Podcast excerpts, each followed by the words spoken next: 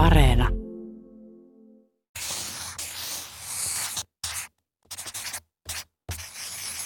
Kerron teille englantilaisen vanhan sadun, jonka nimi on Vanha noita. Elelipä Englannissa maaseudulla köyhä perhe, johon kuului kaksi tytärtä. Eräänä päivänä toinen tytär päätti lähteä etsimään onneansa kodin ulkopuolelta.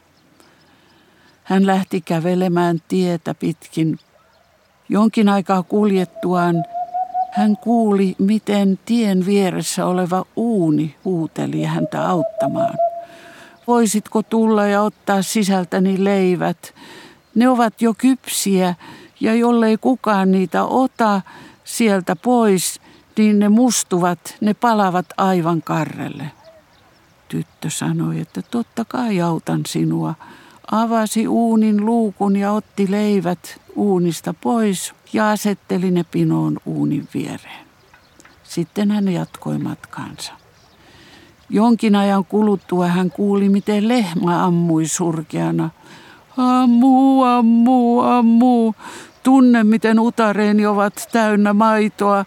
Voisitko lypsää minut, koska tunne on aivan kauhea? Tyttö otti ämpärin, lypsi lehmän ja lähti jatkamaan matkaansa.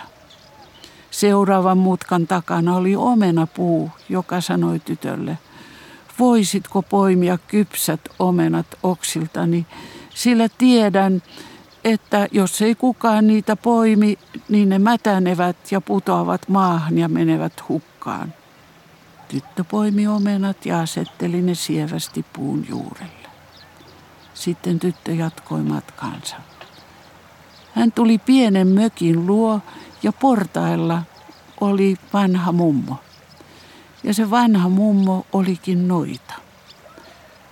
Noita sanoi tytölle, tulitpas juuri sopivaan aikaan, tarvitsen siivousapua.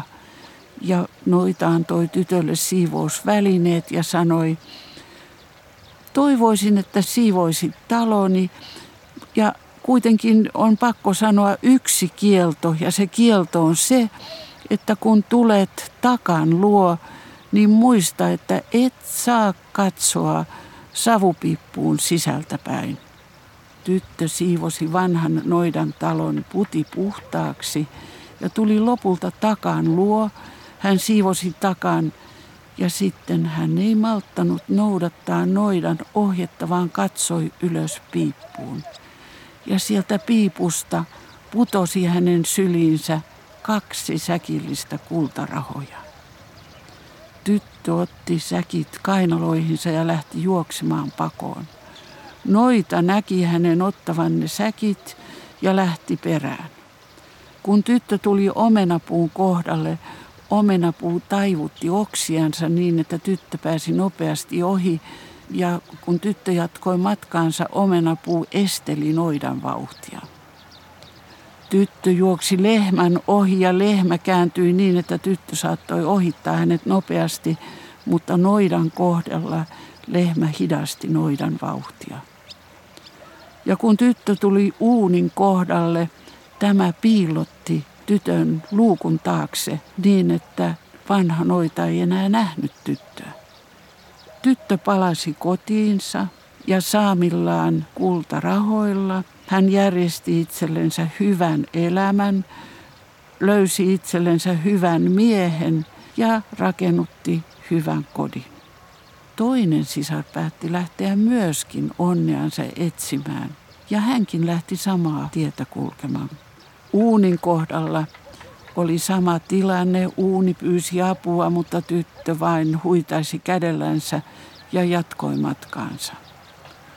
Lehmälle tyttö sanoi suoraan, että ei hän nyt rupea mitään lehmiä täällä lypsämään. Hän haluaa jatkaa matkaansa. Ja omenapuun kohdalla hän viis veisasi omenapuun pyynnöstä poimia kypsiä omenoita. Tyttö tuli myöskin sen saman vanhan mummon luo ja mummo pyysi häneltä siivousapua. Tyttö siivosi talon miten kuten ja kun hän tuli takan luo ja oli saanut saman kiellon vanhalta mummolta kuin sisarensakin, ei hänkään noudattanut kieltoa, vaan katsoi sinne ylös piippuun ja sieltä putosi kaksi säkillistä kultarahoja hänenkin syliinsä. Tyttö otti ne säkit kainaloihinsa ja lähti juoksemaan, ja vanha noita perässä. Omenapuu esteli tytön vauhtia, ja vanha noita alkoi saavuttaa tyttöä.